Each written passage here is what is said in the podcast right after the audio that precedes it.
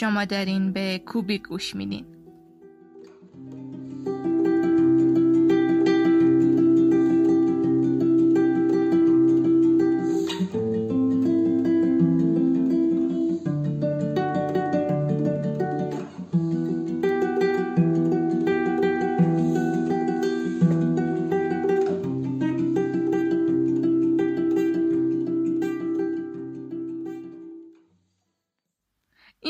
قسمت دوممون از فصل دوم بعد از کمی تاخیر دوباره برگشتیم و قرار هست این قسمت به موضوع تفکر دیزاین بپردازیم.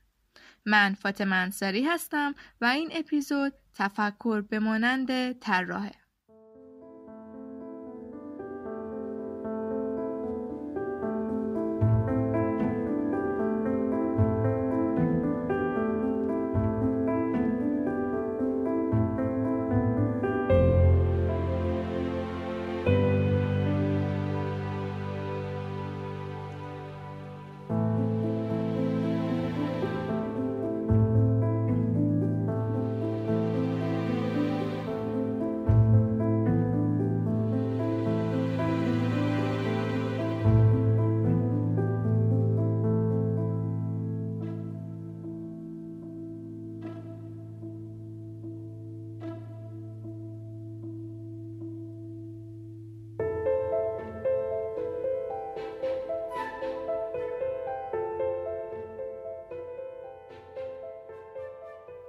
اینجا توی کوبیک ما به داستانهای دیزاین می‌پردازیم.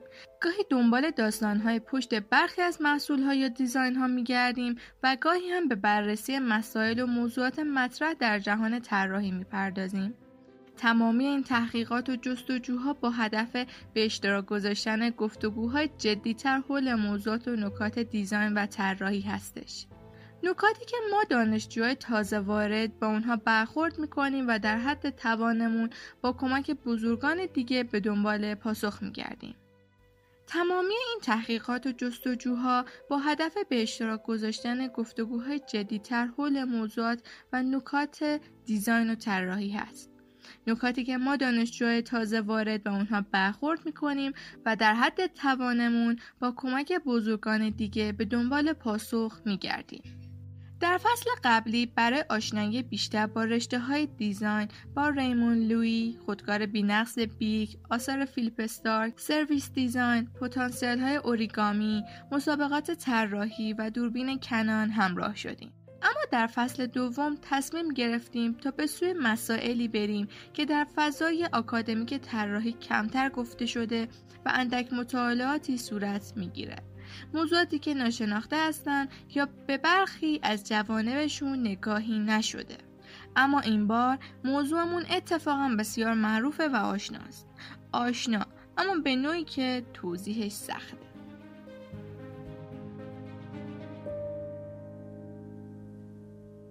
تمامی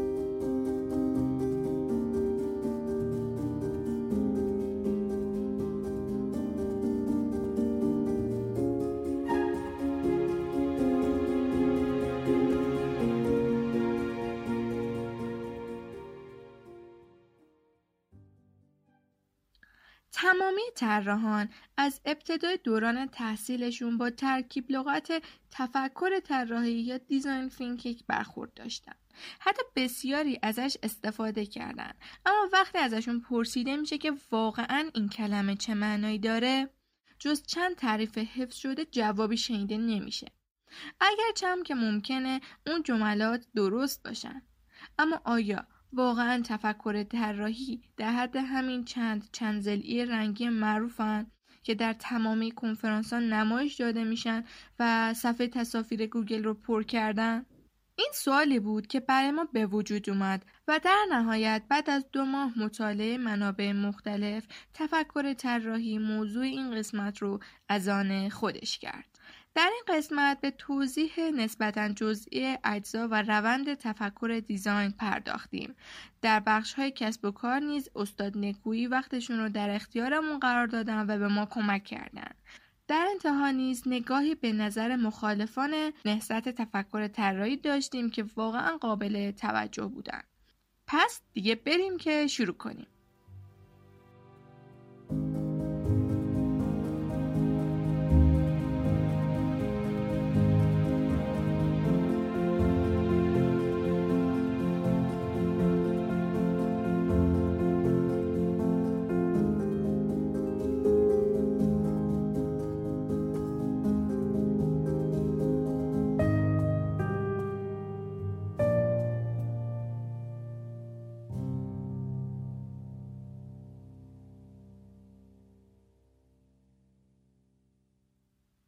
تفکر طراحی ترکیبی از اندیشه و دیزاین که معنای هر دو کلمه مشخص و تعیین شده است.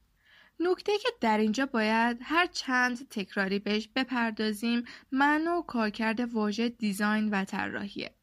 بر همگان واضح و آشکاره که کلمه انتخاب شده طراحی برای دیزاین از سر ناچاری بوده. چرا که مفهومی که این کلمه از ذهن میگذرونه شاید به خطا به کار با قلمو بوم و حداقل به نرم افزارهای نقاشی منتهی میشه. از قدیم دیزاین رو خط اتصال بین هنر و مهندسی می‌دونستن میان هنری که مخاطب یه عنصر اختیاریه و موضوعات آزادن و مهندسی که برای انسان و کاربر کار می‌کنه پس میشه نتیجه گرفت که دیزاین در لیست اولویت بندی خودش نیازهای مخاطب رو در کنار مسائل روانشناسی که به وسیله دانش هنری برطرف می‌کنه قرار داده. راستانه جدا از برخی از سوگیری ها و سبک ها محرک اصلی دیزاین پیدا کردن راه حل های عملیه. اما شاید دیزاین هنر نیست و بیشتر از اون که درباره کمال طلبی باشه مصالحه عملگراست. و حالا دیگه اون رو به عنوان یه عنصر تزئینی و اضافی در انتهای فرایندهای تولیدات نمی‌بینیم. احتمالاً. روزانه تعداد کسب و کارها و business ها به دلایل مختلف بیشتر و بیشتر میشه. هر چقدر که تعداد business های اینترنتی یا سنتی بیشتر باشن، عرضه دشوارتر میشه. انتخاب خرید سختتر و بازار رقابت داغتر میشه. در نهایت سهم و سود کمتری به هر برند و شرکت اختصاص پیدا می‌کنه. پس هر سازمان و برند باید برای رسیدن به سود ایدئال خودش با مشکلات مختلفی مثل رضایت مشتری، ارتقای خدمات و محصولات، قیمت و سود و مانند اینها دست و پنجه نرم کنه. در این مرحله هست که تفکر دیزاین پا به عرصه می‌ذاره و به دنبال راه حل میگرده. ترین ترجمه این ترکیب اینه که تفکر دیزاین یک روی کرده انسان محور برای نوآوریه. در منابع مختلف ادعا میشه که استفاده از رویکرد تفکر طراحی باعث سریعتر شدن، کاربردتر شدن، توسعه محصولات و خدمات و فرایندها میشه. طراحان رو قادر به پاسخگوی بسیاری از مشکلات پیچیده اجتماعی، فرهنگی، اقتصادی، زیست محیطی و تجاری موجود می‌کنه. تمامی این تعریف ما رو مجاب کرد که به دنبال حقیقت واقعی این رویکرد پنج مرحله‌ای بپردازیم. حرف از رویکرد شد. گاهی به اشتباه این روش برنامه ریزی و پیشرفتن رو تنها در همون شیسلی های رنگی می‌بینن. جایی نوشته بود تفکر دیزاین مهارت ذهنیه. در اصل یک فلسفه یا ماینسته که باعث ایجاد توانایی برقراری ارتباط بین پدیده ها ایجاد نظم و تصور یک پدیده جدید میشه. نکته اصلی اینجاست که تمامی افراد از طراح گرفته تا هر حرفه دیگه با این رویکرد آشنا هستند و تا که اسمشون نشنیده باشن از برخی از مراحلش استفاده کردن. و تنها به نظر من این پنج ای رنگی فقط بهترین و ایدئال ترین روش انجام کار یا حل مسئله رو ارائه داده. نکته اینجاست که لازم نیست در تمامی کارها از تمامی مراحل استفاده کنیم و هر جا که نیاز شد میشه برگشت و از اول شروع کرد. گاهی تنها با چند بخش اون نیز گره باز میشه. این چیز عجیبی نیست ولی یکی از حفره که از طرف منتقدین بهش ایراد گرفته شده. thank you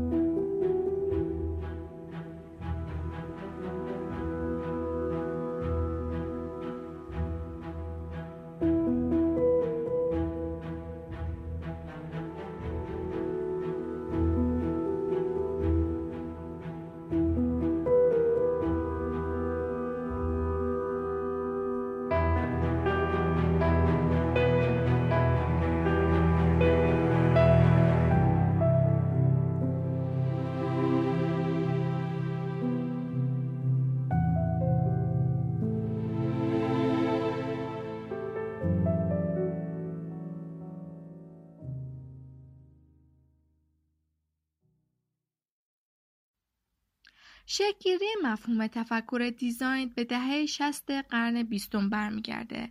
زمانی که دیزاین رو به عنوان یک روش علمی برای ساخت و پرداخت فرم و محصولات پذیرفتند لاوسان بوکانن و کراس رو سردمدارانش می‌دونن و تیم براون راجر مارتین و جین لیدکا رو چهرهای شناخته شده اون هستند اتفاقا منابع این قسمت شامل کتاب های مختلفی مثل تفکر دیزاین نایجل کراس، تفکر design در کسب و کار لیدتکا، design برای قدرت، نوآوری با تفکر design هست که البته مثل همیشه ما از سخنرانی های تد یا مقاله های وبسایت های مثل آیدی ریپورتر، آیدیو و مدیوم کمک گرفتیم.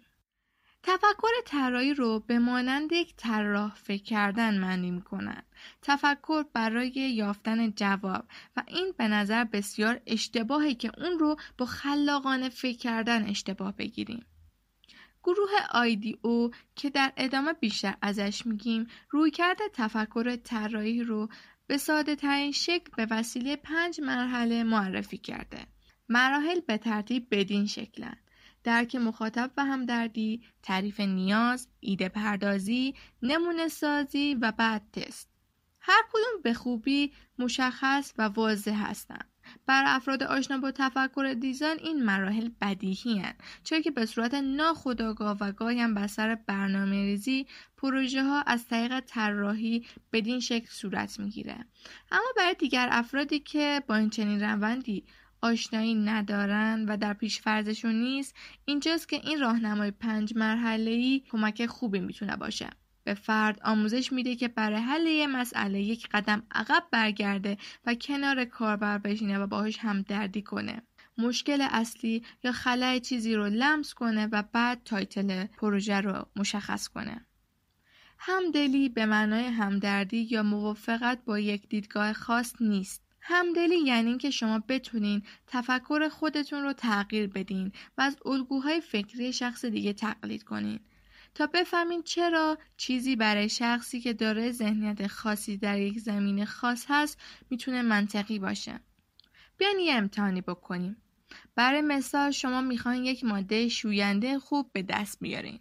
چی کار می‌کنید؟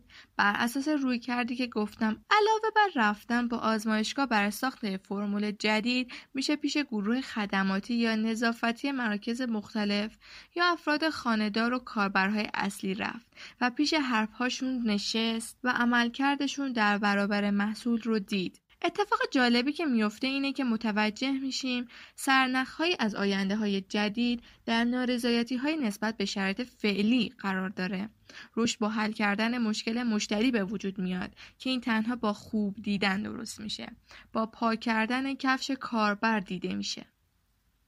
شرکت پینجی هم به دنبال ساخته ماده شوینده بهتر بود. اما وقتی یه قدم به عقب برداشت متوجه شد که مسئله اصلی یک شوینده جدید نیست. مسئله ایجاد سطوح تمیزتر هست.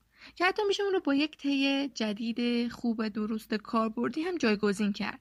اینطوری شد که از تولید ماده شوینده دست به تولید طیهای زمینشوی سویفر زد.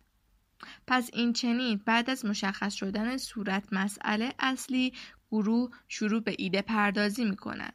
گفته میشه وقتی کار به ایده پردازی می‌رسه کارها راحت تر میشه. چون وقتی مسئله رو اشتباه متوجه بشی کل راه غلطه. اما سوال درست نصف جوابه. شاید یکی از بخشهایی که این طرز تفکر رو از مدل سنتی جدا می‌کنه در بخش prototype سازی و تست هستش. اصلا به شکل کلی رویکرد تفکر دیزاین گروه رو از اتاق کنفرانس خارج می‌کنه و به میدان می‌بره تا مخاطب رو از نزدیک ببینه تا مسئولی که انتظایی در اتاق طراحی کرده رو لمس کنه و در نهایت نظر و بازخورد مشتری به محصول جدید رو مشاهده کنه.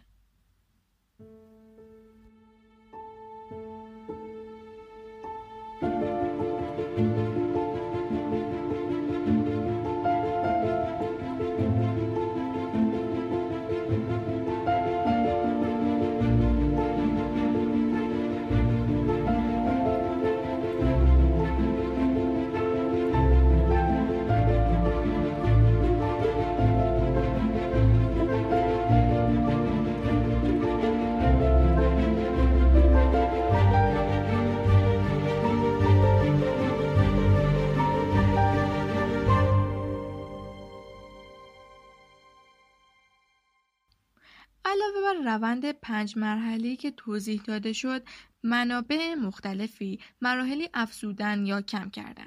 برای مثال تو کتاب دیزاین فور استرینگز مرحله به عنوان پذیرش و قبول کردن مشکل در ابتدا قرار داده.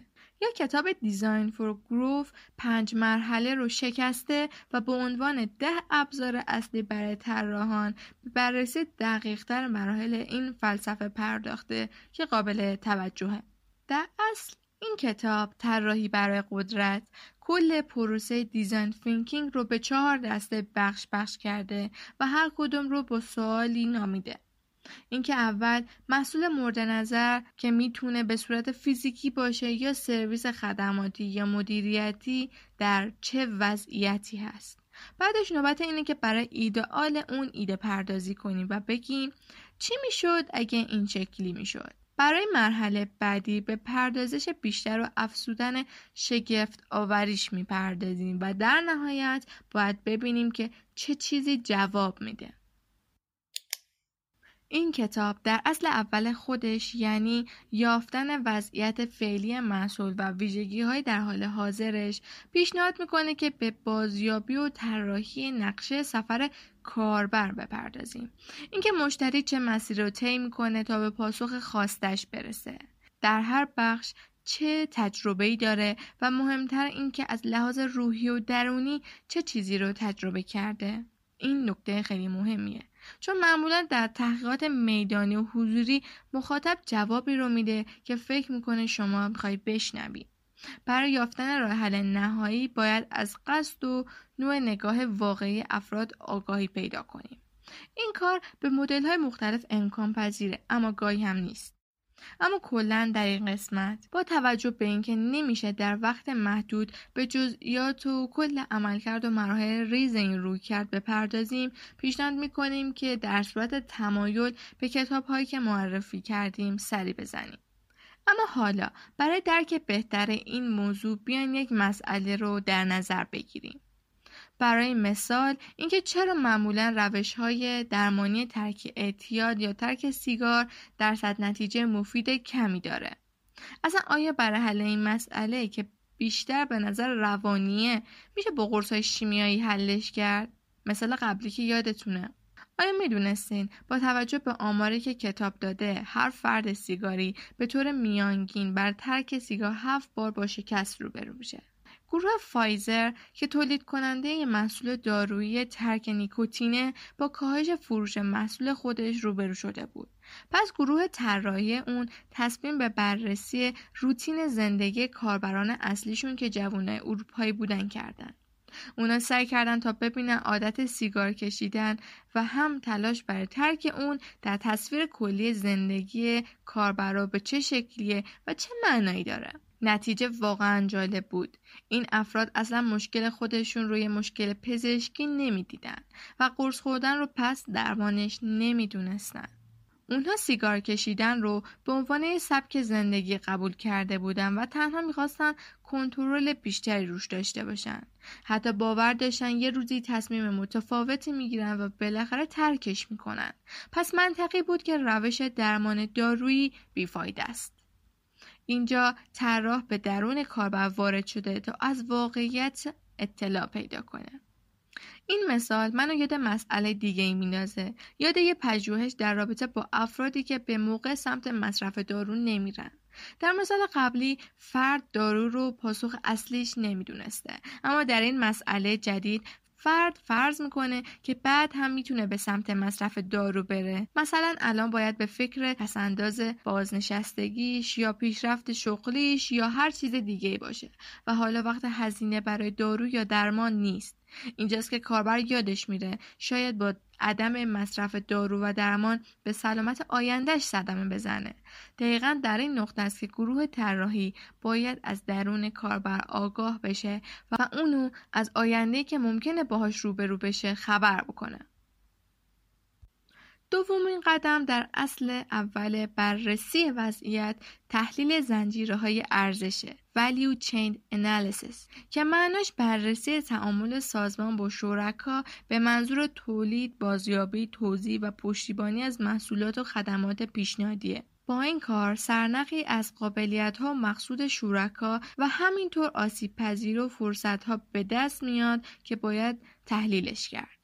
پس تا اینجا ما به بررسی واقعیت مشکل و سوال اصلی دست یافتیم و با دومین قدم قابلیت ها و ضعف های خودمون رو بازیابی کردیم که به طوری که انگار در همون پنج مرحله تفکر راهی مراحل درک مخاطب و یافتن نیاز رو گذروندیم و حالا بهتره که به ترسیم نقشه ذهنی بپردازیم و هرچه که تا اینجای کار اطلاع جمع آوری کردیم رو روی میز آورده و دسته بندی کنیم.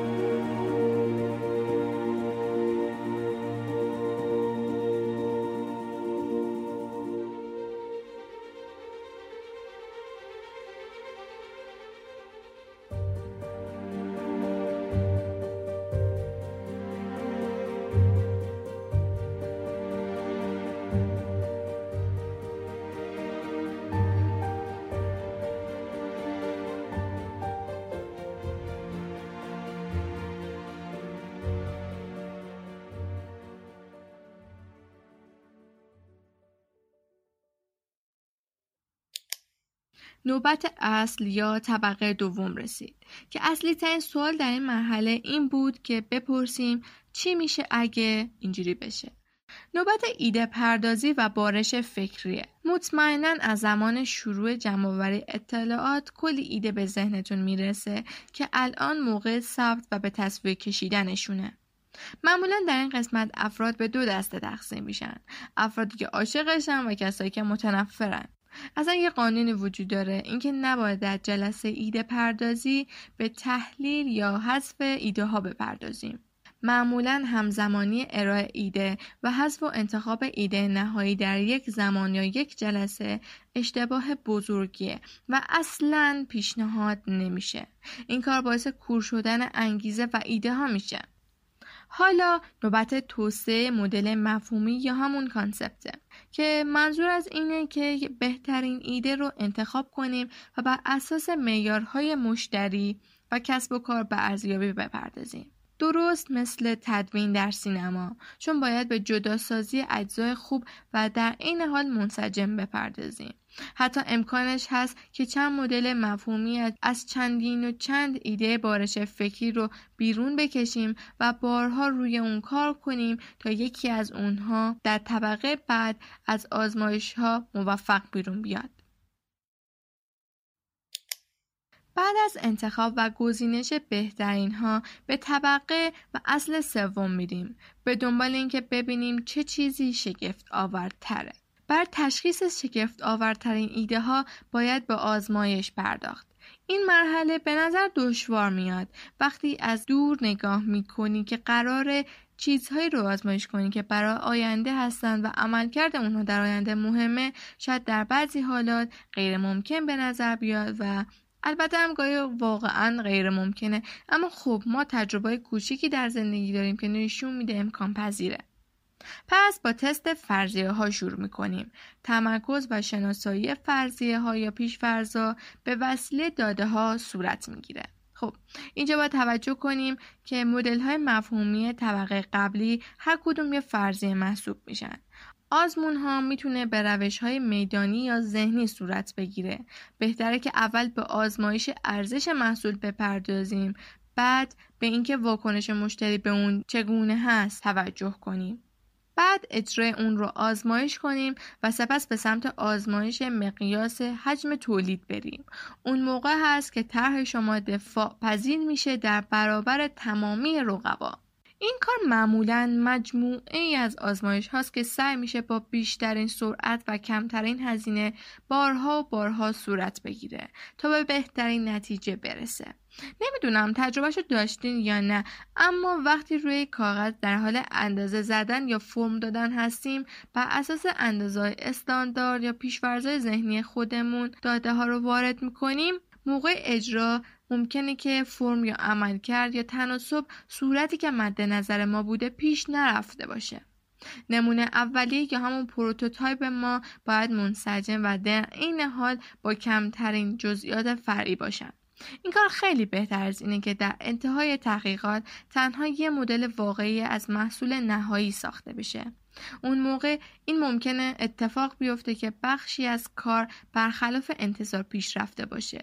تازه گاهی برخی از محصولات به صورت کلی گرانبها و پرهزینه هستند چه برسه به اینکه یک مدل دقیق اون بسازیم کلی هزینه کنیم و در نهایت به مشکل بر بخوریم. اون موقع واقعا دردناکه. فرانک لوید رایت میگه استفاده از پاکون زمان طراحی بهتر از خراب کردن خونه با بلدوزر و جر سقیل گوی داره. به گونه ای که نمونه سازی برای یادگیری نه آزمایش پیشنهادات تکمیل شده نظری. این بخش از اصلی ترین تفاوت این فرایند با فرایندهای مخالف اونه.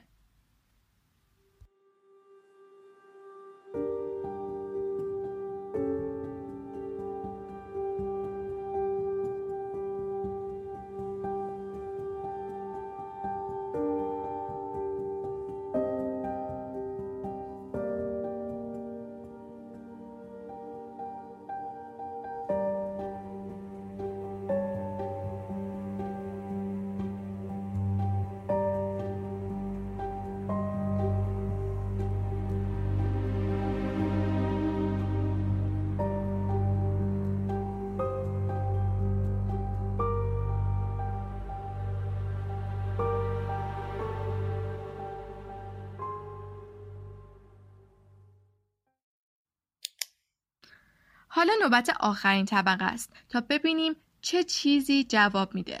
کاملا مشخصه که قرار در این طبقه چی کار کرد. یکی از روش ها و مراحل این اصل اینه که یک مشتری بالقوه رو در توسعه محصول درگیر کنیم. این به این معناست نمونه های اولیه رو در مقابلش قرار بدیم و با مشاهده واکنش و نتایج به بهبود محصول بپردازیم. حالا چرا نمونه اولیه؟ چرا نمونه کامل نه؟ آیا با نمونه نهایی نتیجه بهتر نمایش داده نمیشه؟ نه نمیشه. وقتی شما یک کار کم جزئیات ناتمام رو در برابر فرقی قرار بدی به اون این حس رو منتقل می‌کنی که اجازه نظر دادن و تغییر مسیر رو داره. اینکه کار هنوز تموم نشده و زمان برای تغییر هست. به طور معمول هم آفرینی با مشتری در سه مرتبه می‌تونه تکرار بشه. که البته نمایش تاثیر نظرات کاربر در هر محله بسیار کمک کننده است. در جلسه های همافرینی تعقیب یا متقاعد کردن ممنوعه و تنها باید مشتری حرف بزنه. در نهایت با تمام گذشت از این پستی بلندی ها و رسیدن به نمونه نهایی زمان عرصه اولیه به منظور یادگیریه. یک مدل همآفرینی چهار بودی که علاوه بر عناصر فیزیکی زمان هم از عناصر پر اهمیتشه. در این زمان میزان اشتیاق رفتاری کاربر در زیر ذره بین قرار می‌گیره. عرضه اولیه یه مدل آزمایش سریع و ارزون در بازاره که به وسیله راهنمای یادگیری برای موندن در مسیر استفاده میشه. در عرضه اولیه برنامه ورودی به بازار بسیار پر اهمیته. یا برنامه خوب باعث به وجود اومدن امکانات تولید در مقیاس بالاتر رو ایجاد می‌کنه.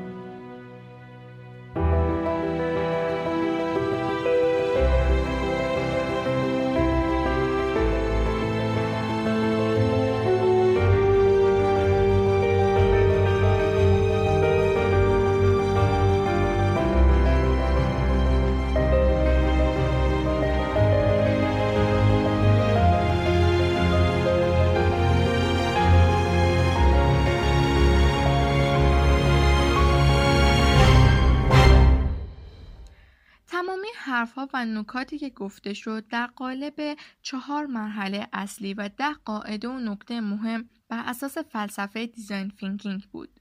اصولی هر کدوم به خودی خود باعث کاهش ریسک و خطر افتادن product مورد نظر می شدن. همونطور که از ابتدا گفته شد تفکر طراحی یکی از چندین و چند راهکار و روشیه که میشه در حل مسائل توسعه و نوآوری ازش استفاده کرد. به دلیل متفاوت بودن شرایط و محدودیت های زمانی، مالی یا انسانی، روش های دیگه هست به جز تفکر design. که مطمئنا شما نام متدهایی مثل Lean، Agile یا Design Sprint رو شنیدین. ممکنه این روش ها برای برخی شاخه های طراحی بیشتر قابل استفاده باشند. وقتی تعداد مجهولات زیادی در مسئله وجود داشته باشه یا وقتی می‌دونیم که یه سری چیزها رو نمی‌دونیم و برای دونستن این نمی‌دونم ها باید به تحقیق بپردازیم روش و رویکرد تفکر design بهترین گزینه است. Lean با ترجمه تفکر ناب یه جوری با تفکر طراحی هم راستاست و تنها تفاوتش اینه که در ابتدای کار کمی واضحتر و مشخصتر شروع میشه. یعنی اطلاعاتی حول مسئله و business وجود داره و حتی گاهی راه حل ها و سولوشن های وجود داره. اما تفکر عمیقی نسبت به کاربرها و ایده ها وجود نداره. یعنی در کل داده ها زیاد معتبر نیستند و کار اصلی اینه که به داده های معتبر برسیم و بر اساس اونها تصمیم گیری نهایی رو صورت بگیره. استفاده از روش لین زمانی هست که ما در ابتدا کلی فرضیه داریم که نامعتبرند پس با مشخص کردن فرضیات و اولویت بندی و بعد اعتبار دهی مفروضات بر اساس بالاترین ریسک برای کل محصول کار شروع میشه و تحقیقات و تست به دنبال اون انجام میشه. اما روش Design Sprint روشی پرسرعت برای حل مسئله است. برنامه ریزی که در پنج روز بینش و مسئله به اشتراک گذاشته میشه، ایده پردازی میشه و بعد prototype سریع و آزمایش صورت می‌گیره. ویژگی اصلی این مدل محدودیت زمانیه که باید در این مدت روی بخشی از مسئله و راه حل تمرکز کرد. کلا این روش مخصوص یادگیری سریع و فهم اینه که ببینیم در مسیر درست حرکت می‌کنیم یا نه. در نهایت اجیل زمانی استفاده میشه که در مسئله راه حل یا فرضیات بازار عدم قطعیتی وجود داره. این به این معناست که ما دقیقا نمی‌دونیم که پرداکت نهایی چیه یا نمی‌دونیم در کجای کاریم یا حتی نمی‌دونیم چی داریم. اجیل کمک می‌کنه که سریع بفهمیم که چی می‌خوایم و راهکار برای مقابله با مشکلات ارائه میده. به شکل کلی توضیح عجل کمی دشواره. در ابتدای این روش لازم است که تمام جزئیات محصول رو مشخص کنیم. چون وجود تعداد زیاد فرضیات ممکنه ایجاد عدم قطعیت رو برای توسعه به وجود بیاره. کلا این روش یه راه و متد خیلی خوب برای شناختن و اندازهگیری و تایید اعتبار فرضیاته.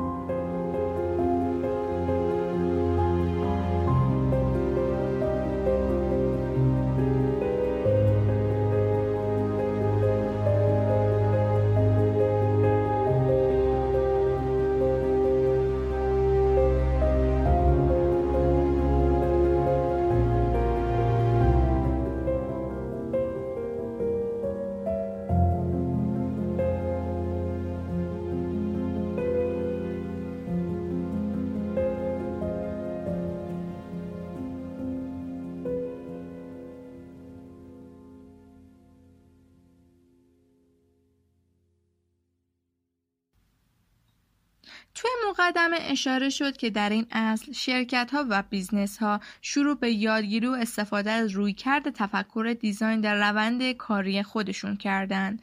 اما استفاده درست از این فلسفه نیازمند دانش و تجربه است. به همین دلیل افراد یا گروه هایی به کمک کسب و کارها میان تا با عنوان مشاور به شناخت اهداف سازمان بررسی فرهنگ اونها شناسایی نقطه ضعف و قوت ها بپردازند.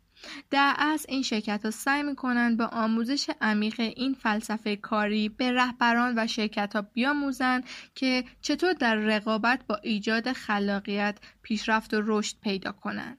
اما برای آشنایی بیشتر با نحوه کار و جزئیات این مدل مشاوره از آقای حمیدرضا نکویی کنشگر design و طراح خدمات کمک گرفتیم تا کمی ما رو با کار این مدل business های متفاوت آشنا کنند. ایشون هم بنیانگذار شرکت طرح و ساخت برجمان و مربی تفکر دیزاین در مؤسسه دیزاین فور چنج در ایران هستند.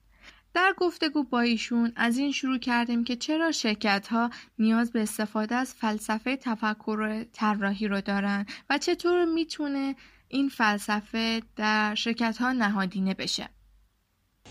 به نظرم هر شرکت یا کسب و کاری در طول روند رشدش با یک سری مسائل برخورد می‌کنه که خب این مسائل از جنس های مختلفی می‌تونن باشن.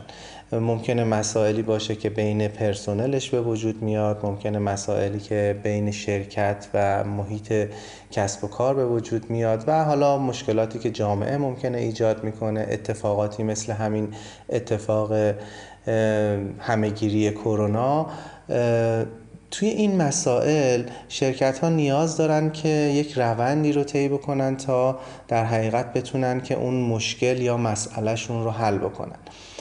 وقتی که ما تعداد مجهولاتمون از تعداد معلوماتمون بیشتر میشه و مسائلمون چند بعدی میشه یکی از روش هایی که می‌تونه کمک بکنه در حقیقت به حل اون مسئله تفکر دیزاین یا تفکر طراحی. در حقیقت ما توی این فرایند و متدولوژی حل مسئله تلاش می‌کنیم که با شناخت وضعیت موجودمون فرایندی رو طی بکنیم و در مراحل مختلف به ایده هایی برسیم که بتونیم به یک آینده مطلوبی دست پیدا بکنیم. حالا نکته اینجاست که ما اون آینده مطلوب رو از همون ابتدا نمیشناسیمش. توی کسب و کارها ما اگر بدونیم که خب جواب مسئلمون چیه کافیه که فقط یک فرایندی رو طی بکنیم و برنامه ریزی بکنیم و بگیم خب این قدم ها رو که طی بکنیم ما به این پاسخ و به این نتیجه می‌رسیم. منتها معمولا نتیجه و پاسخه اونقدر شناخته شده و دقیق نیست. در نتیجه اینجاها به نظر من فرایند تفکر دیزاین و متدولوژی تفکر دیزاین می‌تونه به شرکت ها کمک بکنه تا با شناخت وضعیت موجود کسب و کارشون محیط کسب و کارشون اون فرهنگ کسب و کارشون و امکاناتی که دارن بتونن طی یک روند چند مرحله ای به یک سری راهکارهایی برسن که احتمالا اون راهکارها می‌تونه که جواب مشکل یا مسئلهشون باشه. نکته دیگه که وجود داره به نظرم نکته ای هست که در مورد تدوین صورت مسئله کمک می‌کنه تفکر دیزاین. خیلی از شرکت ها صورت مسئله هاشون رو دقیق نمی‌شناسن و شاید برای یک سری از صورت مسئله هایی که فکر می‌کنن صورت مسئله است در صورت که خود اینها معلول یک سری علت دیگه هستن. برای اونها شروع می‌کنن به راهکار ارائه دادن و در نهایت هم خب اون مشکل اصلی رو پیدا نکردن و براش راهکار ندادن و حالا در بهترین حالت به صورت مسکن رفتار کردن که خب ما توی فرایند تفکر دیزاین تلاشمون اینه که بتونیم در ابتدا صورت مسئله رو درست بشناسیمش. شاید اینجوری بتونم بگم که آموزش آموزش آموزش و بعدش عمل عمل و عمل. می‌تونه که کمک بکنه که یک کسب و کاری این روی کرد رو درونی سازی بکنه. آموزش آموزش آموزش از این منظر میگم که ما پیوسته باید در حقیقت در حال یادگیری باشیم توی سازمان. و عمل عمل عمل به این معنا که در حین اینکه داریم آموزش می‌بینیم بارها و بارها توی مسائل مختلف از این متدولوژی استفاده بکنیم ابزارهای مختلفش رو بشناسیم و توی کسب و کارمون برای مسائل مختلف به کار ببریم. و بهترین مسیر خودمون رو پیدا بکنیم. از نظر من تفکر دیزاین یک حسنی که داره اینه که هیچ حکم آیه ای نداره که یک دو سه چهار پنج شیش و حالا این رو باید شما برین. به نظرم بهترین حالت اینه که در طول روند یادگیری و در طول روند اجرا هر کسب و کاری بسته به پروژه بسته به کسب و کاری که داره این فرایند رو درونی سازی بکنه و برای خودش تعریف بکنه که خب توی کسب و کار من چه ابزارهایی و چه روش ها و چه فرایندی می‌تونه پاسخگو باشه و از همون استفاده بکنه. اگر که این کار بکنیم به نظر من می‌تونیم موفق باشیم. نکته ای که هست اینه که صرفا آموزش خیلی از دوستان اینجوریه که یکی دو تا دوره میرن چند ساعت آشنا میشن یا یکی دو تا جزوه و مقاله می‌خونن و فکر می‌کنن که در حقیقت این فرایند رو یاد گرفتن ولی در عمل که میرن بسیار بسیار متفاوت هست از اون چیزی که می‌خونن. بسیار بسیار شاید بشه گفت جا برخی از جاها پیچیده تره. بعضی از جاها اصلا لازم نیست انجام بشه. لازمه که هر کسب و کاری بارها و بارها این فرایند رو تکرار بکنه. و خب یکی از خصوصیات خود این فرایند هم همینه که در حقیقت میگه که تکرار پذیری باید انجام بدیم و تلاش بکنیم از این تکرارها یادگیری ایجاد بکنیم و اون یادگیری رو در تکرار بعدی در حقیقت به کار ببریمش. این نکته ایه که فکر می‌کنم که برای درونی سازی در شرکت ها می‌تونه مد نظر قرار بگیره. در ادامه از ایشون خواستیم تا در مورد یادگیری بهتر تفکر design و نکات مهم در مشاوره دادن اون نظرشون رو بگن. ما دو تا بخش داریم. بخش آموزش تفکر design هست و بخشی که حالا بخوایم اعمالش بکنیم در business و اون رو درونی سازی در سازمانش بکنیم. خب خود تفکر design یک فرایندیه که در حقیقت شاید زمان زیادی نبره برای اینکه بخواد یک کسب و کاری اون رو یاد بگیره. که این فرایند از کجا اومده به چه شکلی هست چه متدهایی داره چه ابزارهایی ممکنه استفاده بشه در این فرایند. چیزی که به نظر من مهمه اینه که درونی, درونی سازی بشه در حقیقت در کسب و کار این متدولوژی و این mindset. و اون اتفاق نمیفته مگر اینکه بارها و بارها در مسائل مختلف در کسب و کار ازش استفاده بشه. مسلما یک designer ی که می‌خواد وارد یک کسب و کاری بشه و با اونها گفتگو بکنه و تلاش بکنه برای اینکه این mindset رو منتقل بکنه به اون کسب و کار باید یک سری دانش های حداقلی از یک سری رشته ها مثل رشته های مدیریت روانشناسی در حقیقت کارآفرینی و حالا حوزه های مختلفی که مختص ممکنه اون کسب و کار و business باشه داشته باشه. و در کنارش به نظر من یک تیمی باید وجود داشته باشه. اگر که بخوایم بگیم که designer head اون تیم هست که حالا در بعضی جاها خوبه که باشه و در بعضی جاها به نظر من designer باید عضوی از یک تیم باشه. اینه که ببینیم کسب و کار در چه ای داره کار می‌کنه و در ای که اون کسب و کار داره کار می‌کنه ما بتونیم مشاورین و متخصصینی رو توی تیممون داشته باشیم که بتونیم زبان و ادبیات مشترکی با اون کسب و کار ایجاد بکنیم. یکی از بزرگترین مشکلاتی که در حقیقت designer ها با کسب و کارها دارن اینه که نمی‌تونن درست زبان مشترک و ادبیات مشترک ایجاد بکنن با اون کسب و کار. و گاهی اوقات خب از نگاه بالا به پایین دارن به اون کسب و کار نگاه می‌کنن و خب کسب و کارها هم این رو نمیپذیرن. ولی اگر که با رویکرد چند رشته ای وارد یک سازمانی بشیم و اون سازمان ببینه که خب ما هم تخصص ها و شناخت های کافی رو نسبت به مشکلات اون business و رقبای business و حالا اون محیطی که داره عمل می‌کنه داریم مسلما خیلی بهتر می‌تونیم وارد اون کسب و کار بشیم. یادگیری تفکر design و شناخت فرایند تفکر design یک طرفه. و توانایی اجرای تفکر design در یک سازمان درونی کردن اون تفکر دیزاین در سازمان و حتی شاید مشاوره دادن یک چیز دیگره. من فکر می‌کنم که باید بعد از یادگیری که حالا این پیوسته و دائما داره شکل می‌گیره بارها بارها ما توی تیم های بوده باشیم که این فرایند رو طی کردن و یادگیری از طریق عمل داشته باشیم.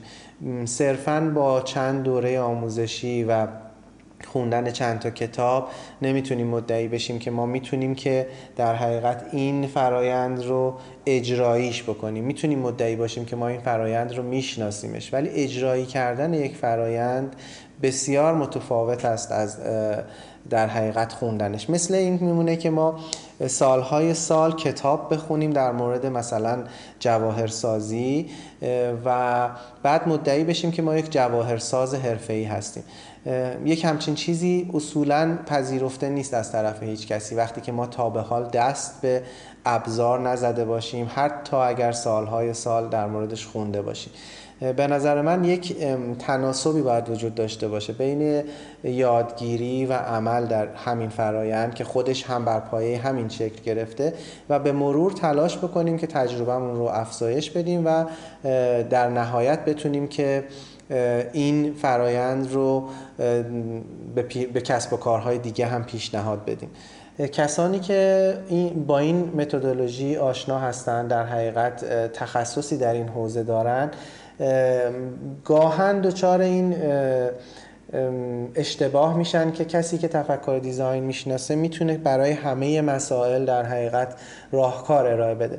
در صورت که به نظر من این یک تفکر اشتباهیه. ما به عنوان یک متخصص تفکر دیزاین می‌تونیم در یک تیمی که در یک حوزه هایی تخصص داره کمک کنیم که فرایند تفکر دیزاین در حقیقت درستتر پیش بره. در حقیقت ما یک تسهیلگر میشیم توی اون تیم که این فرایند رو طی بکنیم و خودمون هم در قالب اون تیم می‌تونیم با شناختی که پیدا می‌کنیم از اون مشکل شاید در ایده پردازی ها کمک بکنیم. ولی راهکارهای تخصصی رو کاملا اون تیم متخصصی که در اون حوزه مسئله وجود داره باید بده و ما در کنار اونها هستیم. گاهن این فراموش میشه و اینجوری اظهار میشه که ما به عنوان کسانی که با تفکر دیزاین آشنا هستیم می‌تونیم در همه مسائل هم از اجتماعی اقتصادی سیاسی ورود بکنیم و ارائه راهکار بکنیم. و خب این به نظرم یک آفت بزرگیه که در حوزه تفکر دیزاین وجود داره. همونطور که ما در حقیقت نمیپذیریم که در حوزه های تخصصی دیگران وارد بشن و بخوان اظهار نظر بکنن ما هم باید این حریم رو قائل باشیم برای تخصص ها ولی در کنار تخصص ها می‌تونیم توی یک تیم برای مشکلاتشون کمک بکنیم که راهکار ارائه بشه. و این فرایند درست طی بشه به نظر من این یه نکته مهمیه که شاید باید بهش بیشتر توجه بکنیم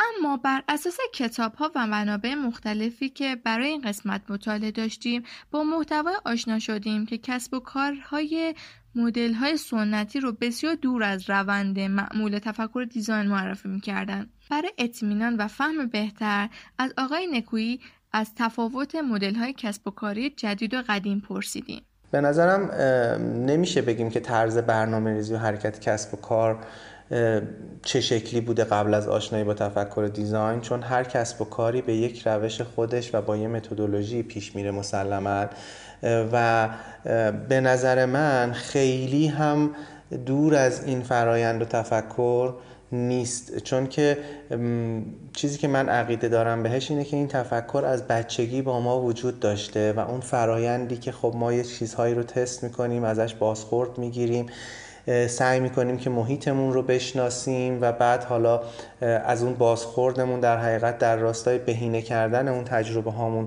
استفاده می‌کنیم. این یک فرایندیه که توی رشد آدمی به نظر من وجود داره. حالا ممکنه یک جاهایی رشد و پرورش پیدا می‌کنه و یک جاهایی هم ممکنه که به دلایل مختلفی به فراموشی سپرده بشه. ولی در نهایت متدها و روش های مختلفی وجود داره. توی رشته های مختلفی هم در حقیقت بهش پرداخته شده که به نظر من هیچ کدومش رو هم نمیشه گفت اشتباهه و بهترین کاری که کسب و کار می‌تونه داشت بکنه برای اینکه حالا در حل مسائلش بهتر و قویتر پیش بره اینه که این جعب ابزار خودش رو تکمیل تر بکنه متدولوژی تفکر دیزاین با ارائه یه سری از در حقیقت ابزارها کمک می‌کنه که کسب و کارها بتونن اون جعب ابزارشون رو تکمیل بکنن.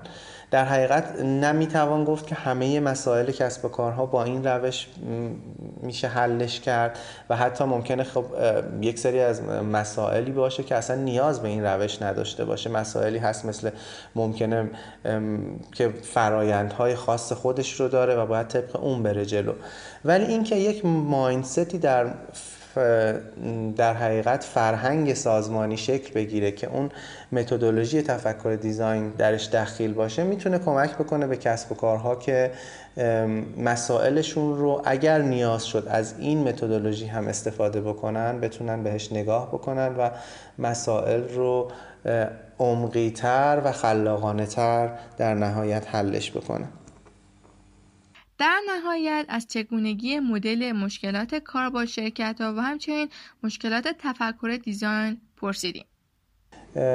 من چیزی که به ذهنم می‌رسه اینه که شرکت ها معمولا علاقمندن که یک نفر بیاد و یک راه حلی و همون ابتدا در اختیارشون قرار بذاره و بگه که خب اگر که این کار رو بکنید مشکلتون حل میشه در صورت که توی فرایند دیزاین و در حقیقت فرایند تفکر دیزاین اینجوری نیست و ما وقتی می‌خوایم با یک کارفرما و یک کسب و کاری صحبت بکنیم در نهایت نمی‌دونیم که به چه نتیجه ای می‌رسیم.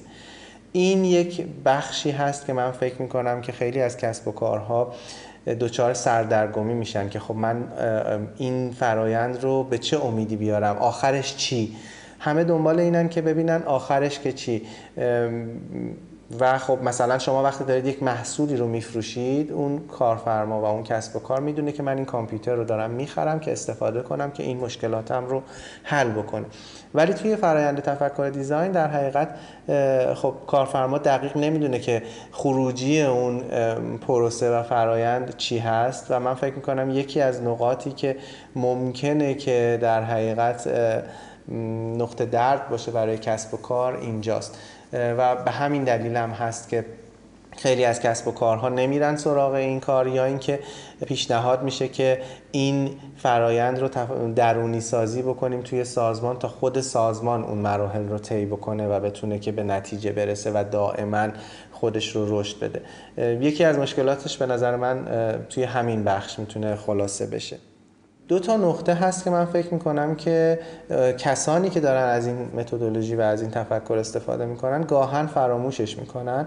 یکی اون بخش اوله که در حقیقت تعریف صورت مسئله صحیح و صورتبندی دقیق مسئله است که خیلی از موقع ها شرکت ها و دیزاینرها این بخش رو کم اهمیت جلوه میدن و یا بعضی موقع نادیده می‌گیرن و با یک صورت مسئله شروع می‌کنن به طی یک مسیر که خب در نتیجه من فکر می‌کنم که در نهایت به جواب مناسبی نمی‌رسن.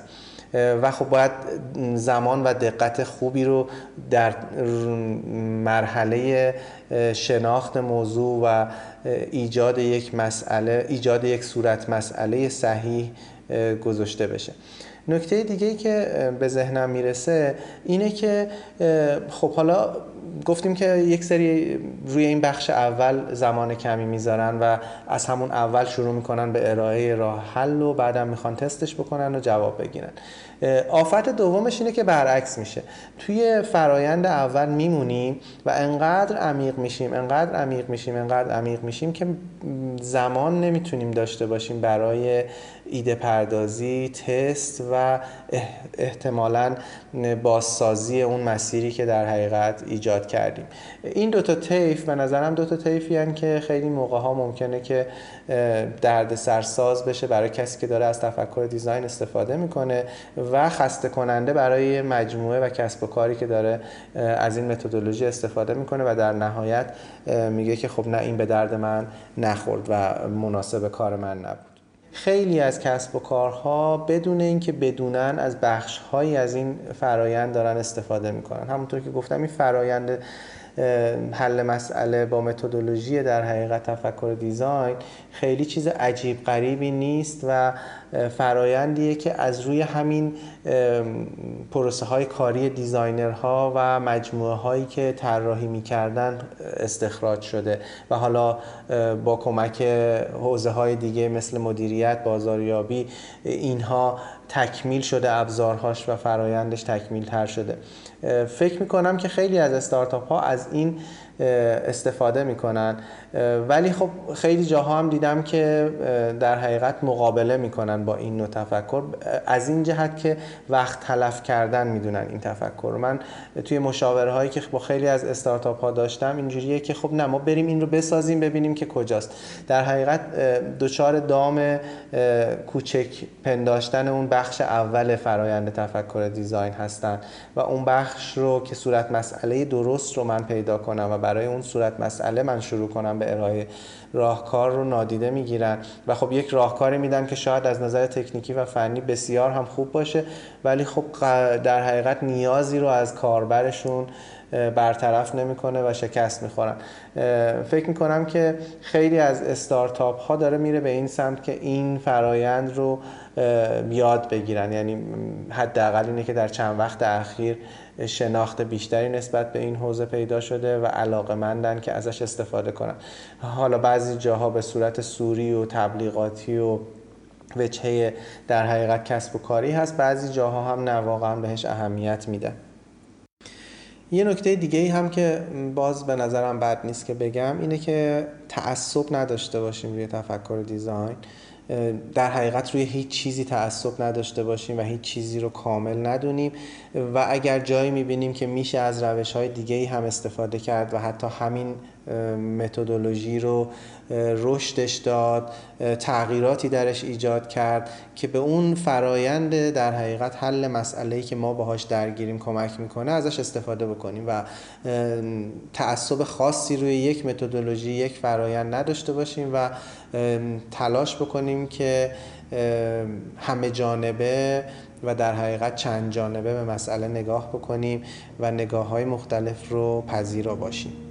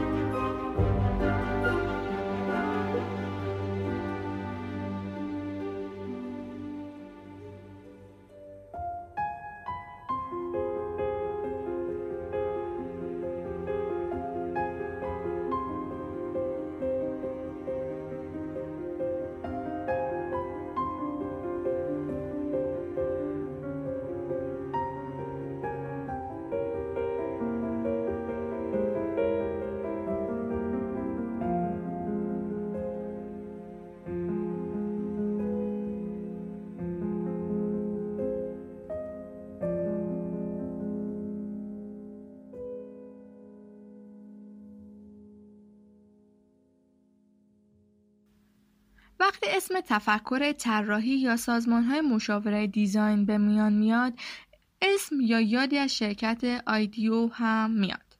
دیوید کلی بنیانگذار این شرکت و همچنین مدرسه دیزاین دانشگاه استنفورده. آیدیو یه شرکت طراحی که سال 1991 به شکل جدی شروع به کار کرده و به دلیل رویکرد انسان محور و میان رشته شناخته شده. اون هم سعی در آموزش این سبک حل مسئله رو داره. به نوعی این شرکت عنوان رهبر اولیه تفکر design رو از آن خودش کرده و سعی در ایجاد تاثیرات مثبت از طریق طراحی رو داره. علاوه بر IDEO که معمولا کنار اسم design thinking قرار می‌گیره برگه های sticky note یا همون برگه های یادداشت پشت چسب دار که رنگارنگن هم شاید یادآور جلسات و فرایند تفکر design باشه. اما این کاغذها منو یاد نقدهایی میاندازه که به نهضت تفکر design وارده. به نظر گوش دادن به نظرهای مخالف باعث میشه که دید بازتری پیدا کنیم. به همین خاطر در ادامه تنها به تعدادی از نقدهایی که وارد به این ترکیب کلمه پرداختیم. برای مثال آقای لی وینسل و ناتاشا جن از منتقدان نهضت تفکر design به نقد برگه های یادداشت پشت جذبدارهای رنگی می‌پردازند. در از اونا به این تاکید دارند که کلیت تفکر طراحی این نیست که در اتاق خلاقیت بشینیم و هر ایدی که به ذهنمون می‌رسه رو روی برگه ها بکشیم و بچسبونیم به دیوار. نباید روش تفکر طراحی بهونه برای افزودن جلسات بیشتر به منظور وقت گذروندن اضافی با استیکی نوتا باشه. در از این برگاه فقط ابزاری بودن برای سازماندهی ایده ها و یافتن ارتباط بینشون. هرچند که امروزه سایت ها و پلتفرم های به وجود اومدن با در دسترس قرار دادن یک دیوار مجازی برای تمامی گروه افراد می‌تونن حتی بدون جمع شدن توی یه اتاق و همچنین هدر دادن کاغذ به جنبندی های بهتری برسن. خانم جن بر این اعتقاد هست که شیدایه به وجود اومده برای این استیکی ها باعث نادیده گرفته شدن انجام کار حقیقی و به چالش کشیده شدن افراد شده. کلاس های بینش برای نوآوری آیدیو 400 دلار هزینه دارند. بود کمپ های چهار روزه دوره استنفورد 12600 دلار هزینه دارند در حالی که تفکر طراحی به شکل کلی عموما ناپایداره و در حال تغییر تماما. گاهی تبلیغات این دوره ها ادعا از ایجاد نشست خلاقانه بر تمامی افراد سازمان رو دارند. اما آقای لی اون رو کاملا برخلاف فرایند تفکر طراحی می‌دونه. چون هیچ وقت این فرایند نمی‌تونه جای طراح رو در درون سازمان پر کنه. از طرف دیگه تجاری سازی این طرز حل مسئله و تبلیغات بیش از حد اون منجر به ایجاد نتیجه معکوس شده. چون هنگام استفاده از اون درک کافی از مسئله ارائه داده نمیشه. انگار کلمه تفکر طراحی جزو کلمات خوبی شده که از بس تکرار شدن معنای خودشون رو از دست دادن. لی وینسل در بخش از مقاله خودش با عنوان جنبش تفکر طراحی پوچ است از نظرسنجی غیررسمی که در مدارس عالی هنری امریکا انجام شده میگه اینکه اهالی و همکاران اونجا اصلا از این کلمه استفاده نمی کنند. نکته جالبی که وینسل به اون اشاره کردش اینه که تا قبل از سال 1970 اصلی ترین فناوری ها همچون فولاد، راه آهن، اتومبیل، برق هواپیما، داروسازی، مواد شیمیایی، نفت، الکترونیک، رایانه و اینترنت اختراع یافتند اما در دوره بعد از اون با نهضت design thinking اتفاق عمیقی با ادعاهای نوآورانه که داشتن به وجود نیامده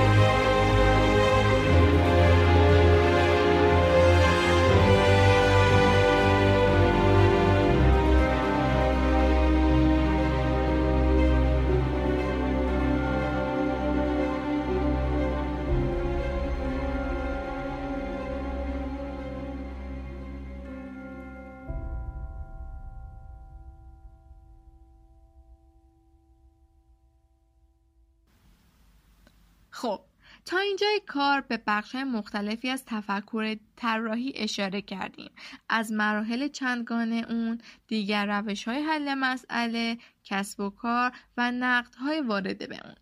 اما خب محدودیت های پادکستی ادامه این بحث رو تحمل نمی‌کنه اما ما در سایت خودمون به نشانی idazara.com و از طریق صفحه اینستاگرامی پادکست کوبیک با آیدی کوبیک پادکست به جزئیات و منابع و نکات دیگه از تفکر دیزاین می‌پردازیم. همونطور که برای قسمت های دیگه این کار رو کردیم. پس اونجا منتظر شما هستیم. من فاطمه انصاری هستم و مثل همیشه این قسمت رو با کمک و پشتیبانی اعضای خوب انجمن علمی طراحی صنعتی الزهرا تهیه و تولید کردم. در این قسمت عزیزانی مثل فهیم منصوری و مهدیس مولودی در بخش تحقیقات و زینب زارعی در بخش گرافیک به ما کمک کردند پادکست کوبیک رو میشه از طریق بیشتر اپلیکیشن های پادگیر مثل Castbox، Apple Podcast، Google Podcast، Spotify و پلتفرم های دیگه گوش کرد. این قسمت می‌تونه بهانه باشه تا شما با ارسالش به دوستان قدیمیتون صحبت جدیدی رو باز کنین و کوبیک رو در اون بین به دیگران معرفی کنین. ما همیشه منتظر نظر و انتقادهای شما هستیم که می‌تونین از طریق پادگیرهایی مثل Castbox یا طریق صفحه اینستاگرام به گوش ما برسونید. شما به قسمت دوم از فصل دوم کوبیک در مرداد ماه سال 1400 که ضبط و منتشر شد گوش کردید. تا قسمت بعدی روزگارتون خوش و خدا نگهدار.